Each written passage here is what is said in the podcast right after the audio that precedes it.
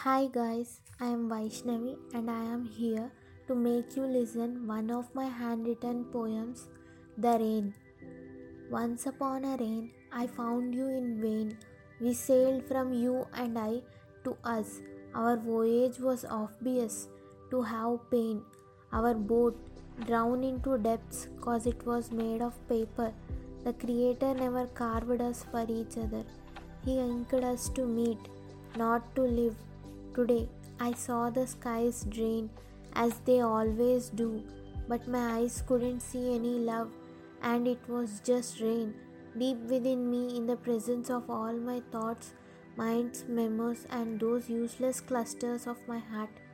I proclaim to be blind to love. Thank you for listening to today's podcast.